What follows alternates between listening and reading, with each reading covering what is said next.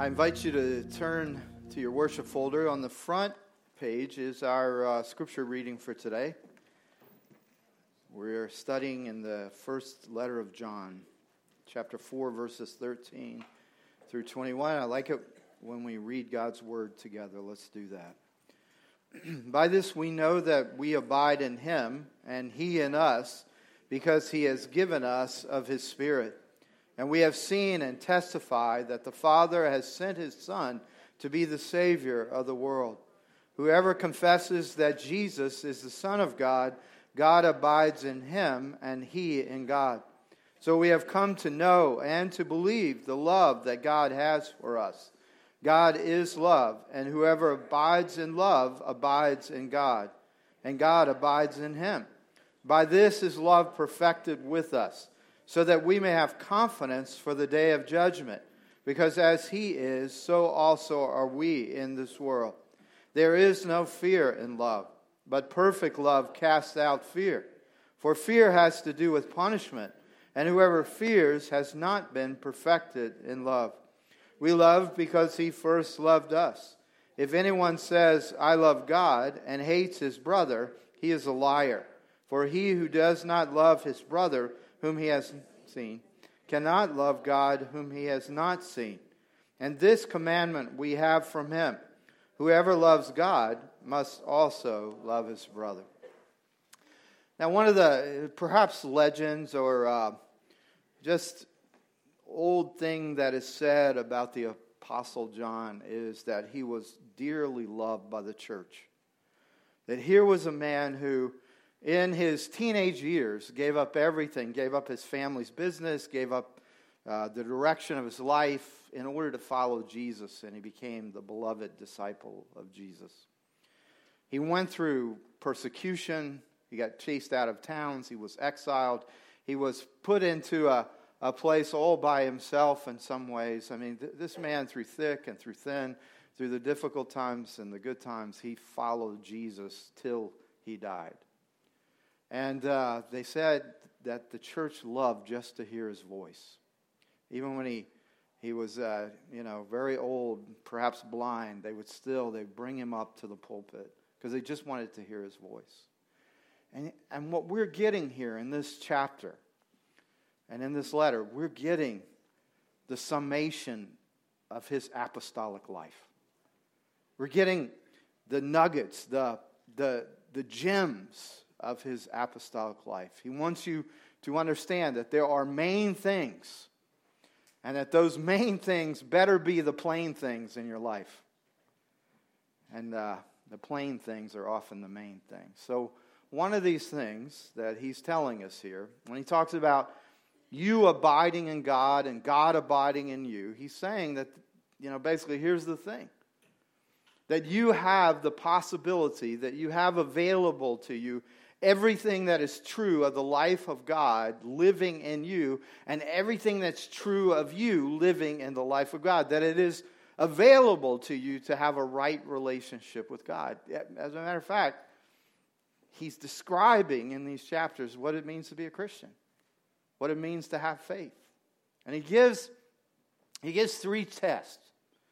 Um, he gives a test that I would call the truth test. Do you believe and know the truth. He gives a test that I would call the character behavior test. Do you live as one who has been changed by the truth? And then he gives the most important test, and that's the love test. Do you love as you have been loved? Let me just look with you for a minute at the truth test. He, he, he gives this test in four of the verses that we read. First, he says, Do you believe that the Father, the first person of the Trinity, has sent his Son to be the Savior of the world? Do you believe this as a reality? Do you think this is a historical fact? This is the beauty of the Christian faith. Our faith does not create anything, our faith embraces it. If it's true, we believe it. If it's not true, no amount of believing is going to make it true. And he says, Here's the truth God the Father sent his son to be the Savior of the world. And then he says, if this is your confession, not just Is it a truth that you assent to? Is it a truth that you recognize? But is this the confession of your own heart that Jesus is the Son of God, that He's your Savior, that He's your Lord? Does, does Jesus, is He who He says He is? And do you confess that? And then he takes this step, and it's a, a, again, it's a, it's a statement of fact. God is love. So do you know, he says, and do you believe that the love that God has is for you? It's for you. And then I would say the fourth of the truth test in this passage is this Do you understand that there's a day of judgment coming? Now, I'll tell you why this is so important in our day and time. Nobody likes to talk about judgment. I don't like to talk about judgment. But it is a reality that when you die, you will stand before God. It is a reality. And, and the, the interesting thing is, we are the first age, we are the first society that is utterly secular and doesn't believe in afterlife. Now, here's what that belief does for you is it makes you say things like that. It doesn't matter what you believe. It doesn't matter how you behave. See, when someone says to you, it doesn't matter how you believe and it doesn't matter how you behave, they are expressing a necessary belief that they have. In other words, it does matter how you believe because they believe there is no judgment. As long as you believe there is no judgment, then it doesn't matter what you believe.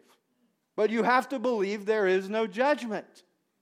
But if you believe, as the Apostle John believed, as Jesus taught, that there is a judgment, then it matters everything how you believe. And it matters everything how you behave. Because when you come before God, it will all be revealed. Do you think it's bad when you see your complexion in a fluorescent light? You just wait till you see your life in the brightness of the glory of God. Moses could barely look at the back parts of God's glory. Isaiah was utterly undone just to see a glimpse of the glory of God. He began to rat us all out. He didn't just say, I have a man of unclean lips. He said, oh, I come from a people of unclean lips. You know, you start to realize that when you're in the light of God's glory, everything is revealed, nothing is hidden. Everything you thought you kept secret is now shouted from the rooftops. This matters. But the, the second test, we'll look at more next week. The second test is the issue of character and the issue of obedience. And we'll talk about this more, but here, here is a simple reality you can pass these two tests and still not be a Christian. Satan is an expert theologian. The demons are professors of systematic theology. They know everything about theology. As a matter of fact, they can argue from any theological viewpoint, so long as they can stir up division and strife and schism. The behavior test is not a test of how well you conform to somebody's standards. The behavior test is a test of character. And in a sense, you see, you can fool us, I can fool you by my behavior. Man looks on the outer parts, God looks on the heart. And so, if you're in a group of people and the people say to you, here's how you behave if you go to church, Here's how you behave if you're from a Christian family. Here's how you behave. And you behave that way, you could still be a child of hell. You could still be lost as can be.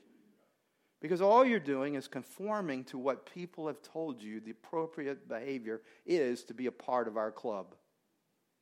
And anybody can change their behavior. The issue is the heart. This is why the third test is the most important test.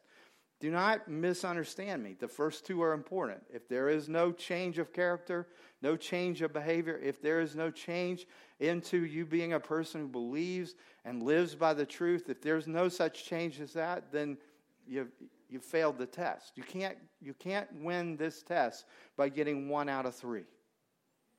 It has to be three out of three.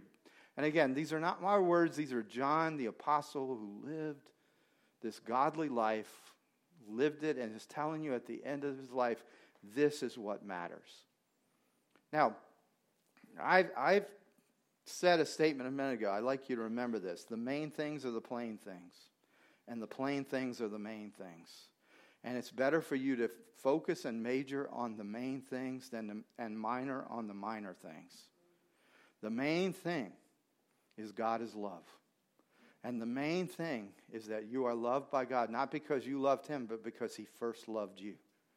And then that expression of that love has to then work itself into your heart and into your life in such a way that you are radically changed by that love.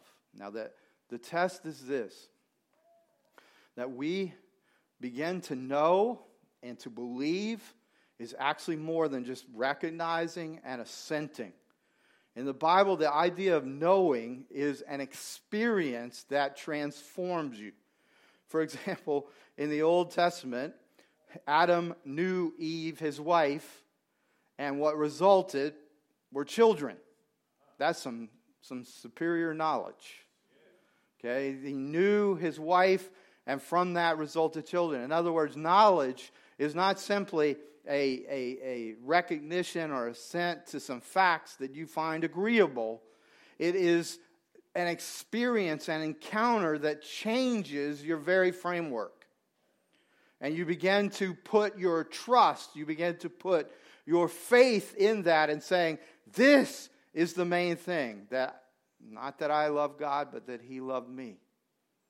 That God Himself is love, not just that He has love, but that He really is love and that to be in relationship with Him is to experience all of His love coming my way. Now, it is essential that you understand that we're not talking about any love that you've experienced anywhere else. For one of the distinctions is that the love of God, it says, produces in you an absence of fear. Every other kind of love that you will ever experience is tinged with fear. For example, when you feel affection, which is what most of us call love, when you feel affection, you can't help but be afraid it's going to go away. Because affection is always a because of.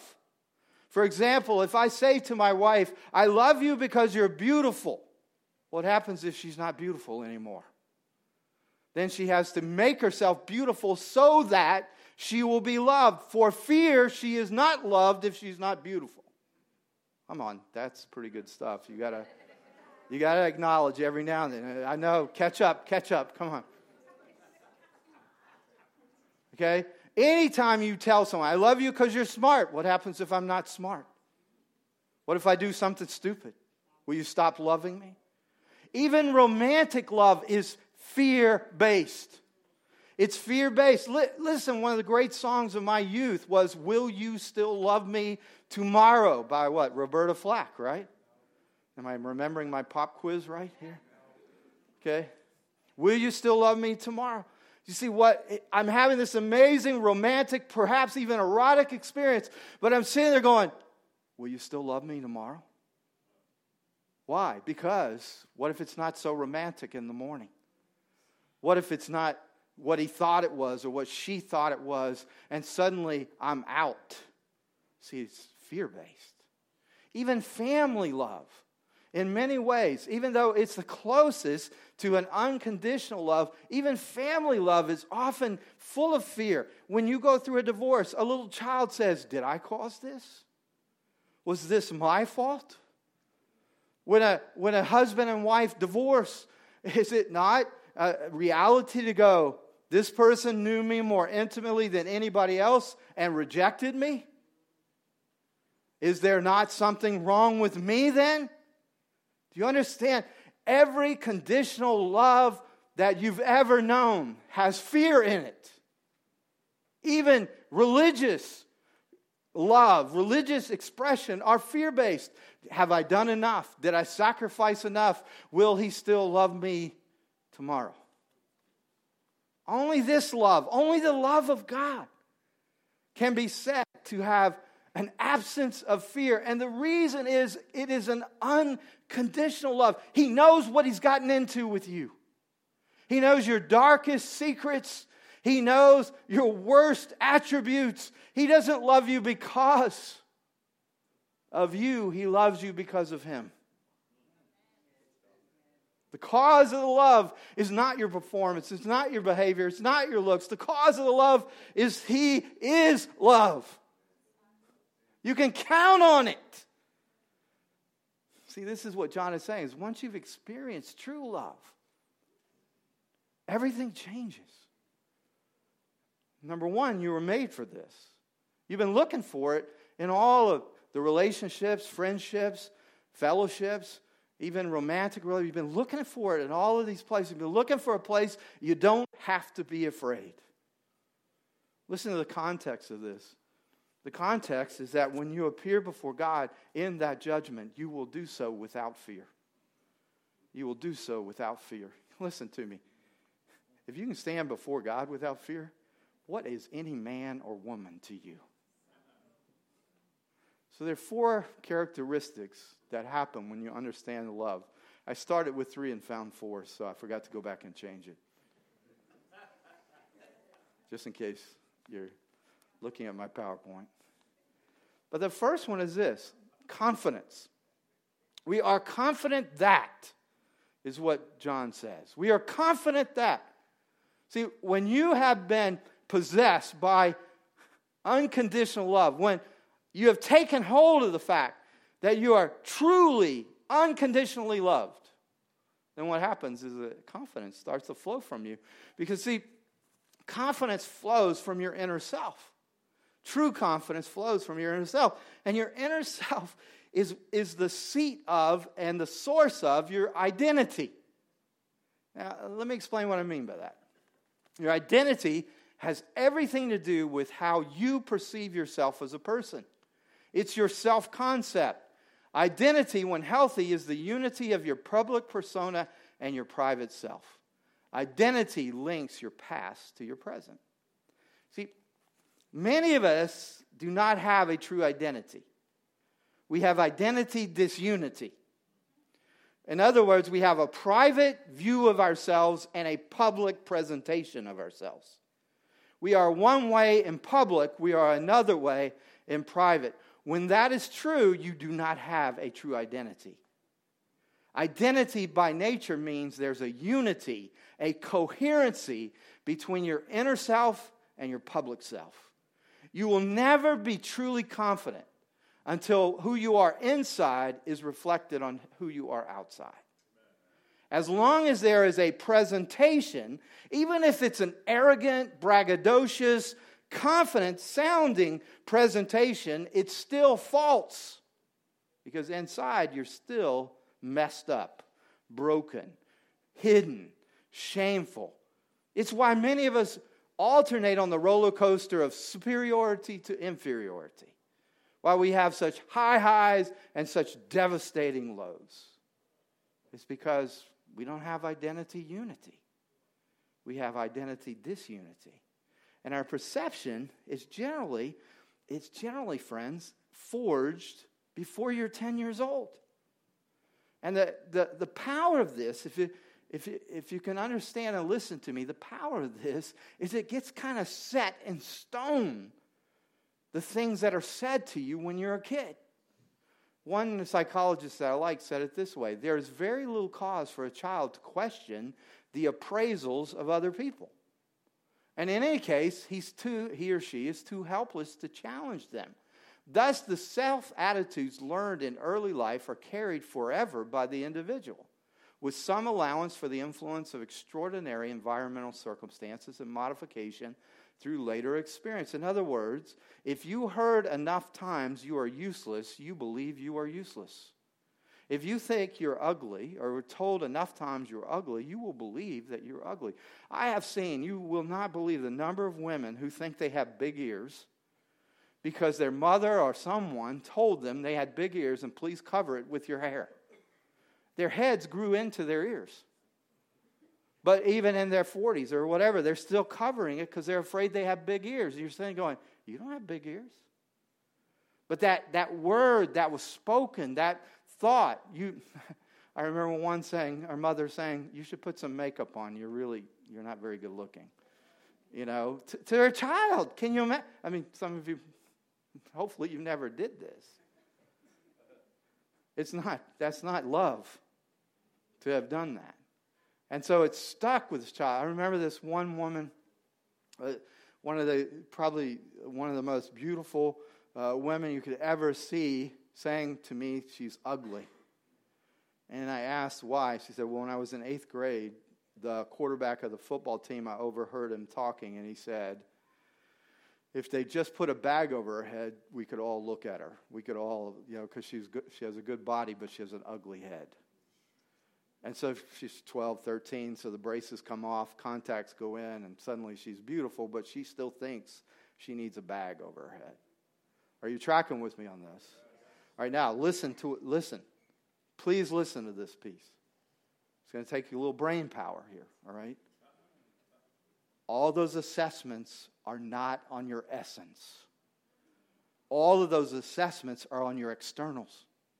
Every appraisal is about social interaction. Every appraisal is about how you are in the developmental phase, and yet those appraisals become your view of yourself. Come on, that, that's worth a counseling session right there. Every one of them is external. Every one of them is during a phase or a time in your life where you've not become who you will be and yet you're still judging yourself identity wise on the basis of those appraisals. In, in other words, that's why your inside doesn't match your outside. And here is the one person who not only knows your social interactions, who knows your behavioral issues, who knows, you know, your grades and all of these things that are externally true of you, he knows your nature. He knows your essence. And in, in the beauty of God, He says, You're the one I want. You're the one I love. And the love I'm giving to you is not, you know, it's a love where I know exactly what I'm getting into.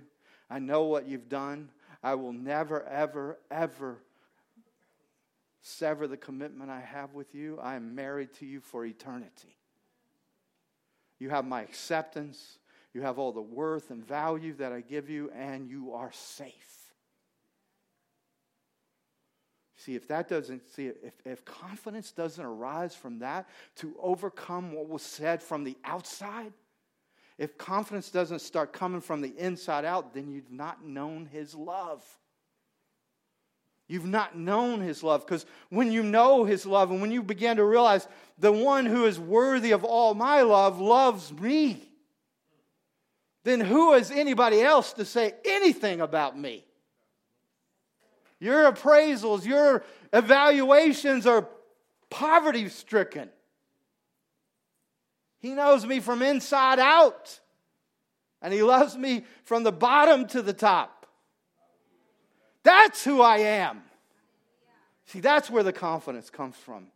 It doesn't come from the fact that I went to a certain school or that I did this work or I have this amount of money or I wear these clothes or I drive this car. All those are externals that hide my essence.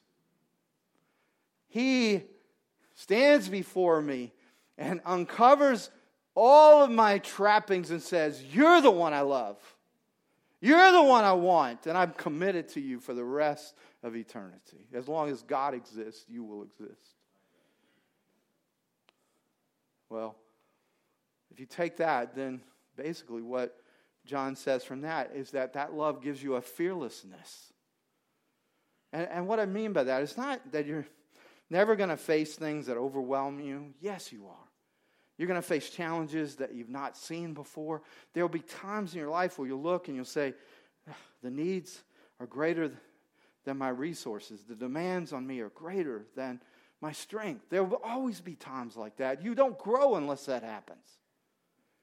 But what I'm talking about is when you face those valleys and you face those mountains, you're not afraid because you're not going to be rejected. If you fall in the valley, you're still a son of God. If you fall off the high place, you're still a daughter of the Most High King. It, your essence, your nature hasn't changed because your behavior still hasn't caught up with your identity. As a matter of fact, I say it, and I'll say it again and again. A true father is a greater father, a better father when you're more in need. They don't run, they bring their resources. God's love is activated by need, not, not deactivated by need. So there are two things that happen in terms of fearlessness. One is you begin to realize, I will never be rejected. This is what we mostly fear, whether you know it or not the fear of disapproval, the fear of rejection. And what the Father says is, You will never be rejected. I will never leave you or forsake you. But the other thing that it allows you to begin to have such a lack of fear is you're never going to be left out and you're never going to be left behind. This is one of the biggest issues around here. I'll, I'll give you an example real quickly. No matter how red the light is, the car still has to go through it because they're going to miss something, or they're going to be late to something, or because they're just them and they have a right to do whatever they want to do. You see, underneath that is the fear I'm going to, I'm going to be left behind, I'm going to be left out.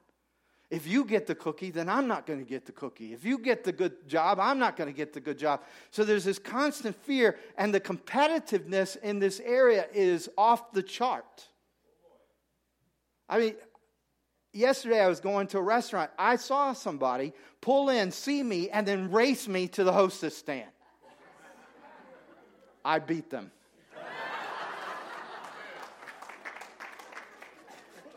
My wife goes, Go ahead. I mean, the fear you might be next in line instead of next in line. What, See, underneath that, though, is I could miss out. Somebody's getting something that's mine. See, once you realize I have the love of God the Father, and He's promised this that whatever you lose in this life, He's, he's retained for you in the life to come. Whatever you give up in this life, Jesus said, you will receive a hundredfold in this life and in the life to come. So we start going, You want the cookie? Have the cookie. You're going to run the red light? I'm going to play I'm going to be a defensive driver because I want to live as long as I can live. You know, you start instead of saying I'm going to beat you, I'm going to get what's yours, you start to say, "Wait, I already have what's mine." It changes everything. Well, the, the last two have to do with the way relationships work when there's unconditional love. They're, they're, very, they're very powerful truths. When love is conditional, you have to make punishment severe. In other words, if you're a parent and you say to your child, take out the trash, you have to make not taking out the trash as unappealing or more unappealing than taking out the trash. It's the case of conditional things. You have to punish someone so that they will do what you want them to do. Even sometimes we punish them this way. We say, if you love me, conditional, if you love me, you will do this. And sometimes we even say it this way if you really loved me. You see, we're punishing them.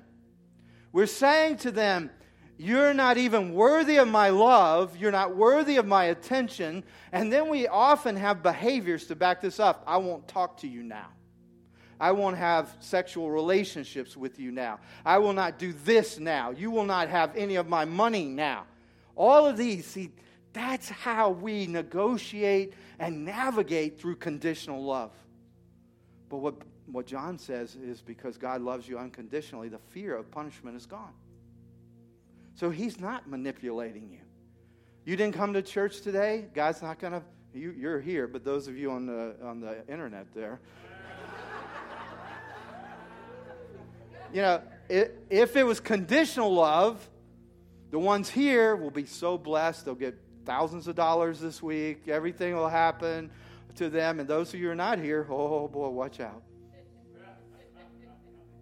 Because that's conditional love, and that's how people have lived in church. And that's how pastors have controlled churches. By making it to where you are so afraid of punishment that you'll sacrifice anything in order, in order to avoid punishment. Let me tell you, it's not Christian, it's not love, it's not from God, it's from hell.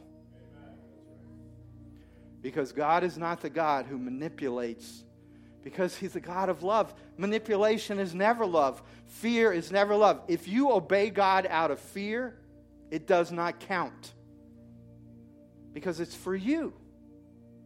When you do anything out of fear, you're doing it for yourself.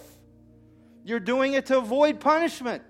You're doing it to get a reward. It's not love, it's a transaction. God doesn't need your fear,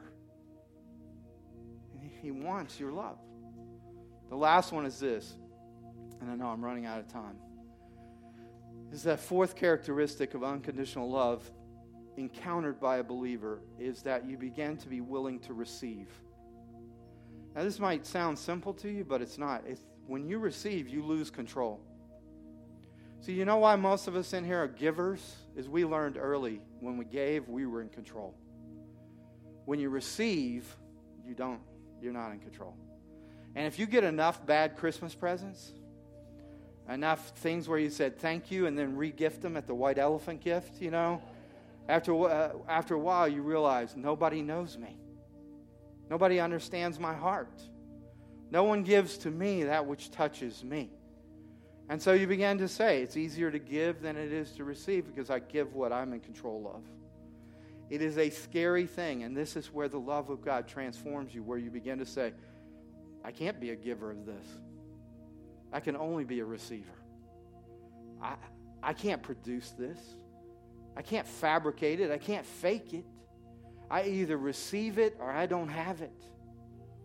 See, this transforms the way we do relationship with each other. And this is why this is why John says, he says, if you can't love your brother whom you have seen, then you've never experienced the love of the God you've not seen. It is not about trying to be more loving. If you just try to be more loving, you'll just be more, more messed up than you were before. But here's how, here's how it manifests.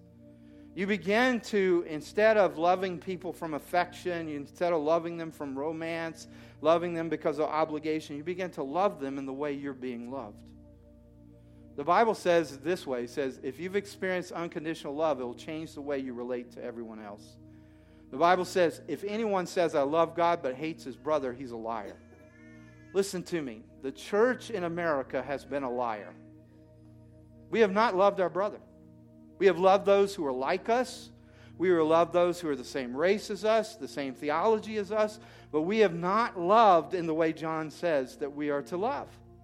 And part of our weakness is not because the love is unavailable, it's because we haven't repented of the love that we have lived in.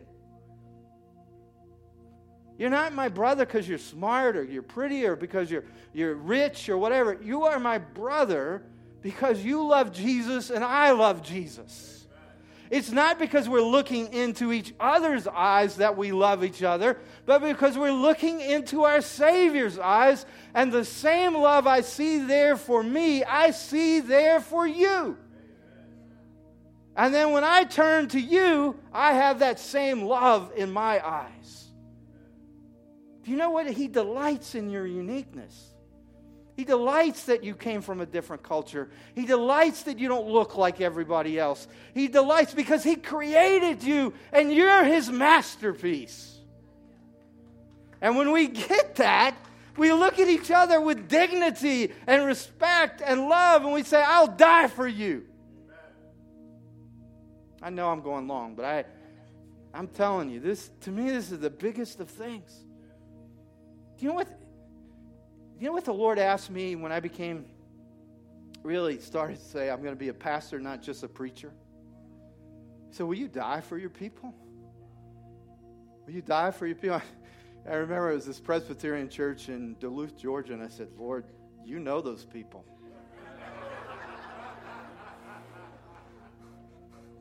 I'd like to see some of them die, but I'm not sure I want to die for them. I'm just being honest. And then all of a sudden, he broke my heart. And he broke my heart with his love for me. Because he started to remind me what a screw up I am, how hidden I am, what a liar I am, what a charmer I am, what a how when I get to the end of my own strength and when I'm stressed out, I'm negative and I'm I'm petty and I'm I'm small.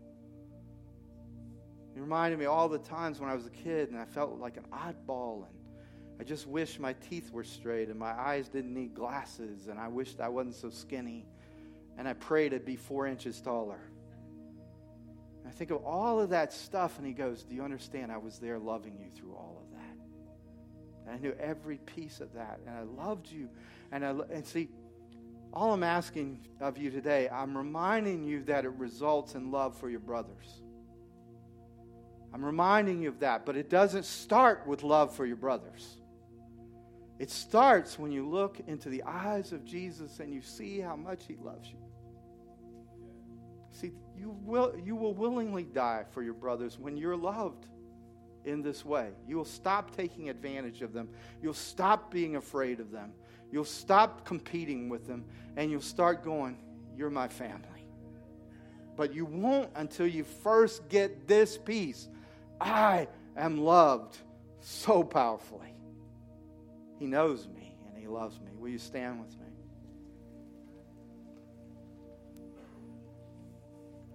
We have people that would pray with you up here if something this morning has touched you and you want to pray about it.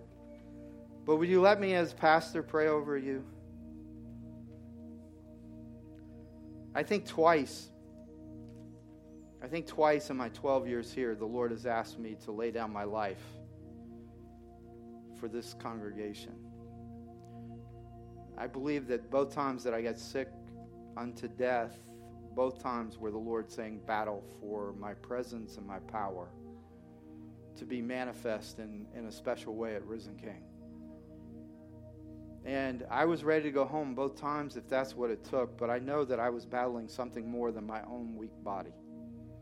I know that He was doing something in our midst. Would you believe me today as I tell you, you are loved with an unconditional love? His eyes are on you. There's nothing of your dark side that He doesn't know. There are no secrets that are hidden from Him. He knows you to the bottom, but He loves you to the top. We love Him because He first loved us sometime this week, look him in the eyes, whether you're sitting, standing, laying down, look him in the eyes and say, I want to see your love like never before. It's worth it, friends. Everything changes. The truth becomes your truth. Character becomes his character in you. And you begin to love people like never before. This is the difference between Christianity and everything else. It's not just our theology or our behavior it's that we've been so radically loved. You receive that today in Jesus' name? And we'll see you next week.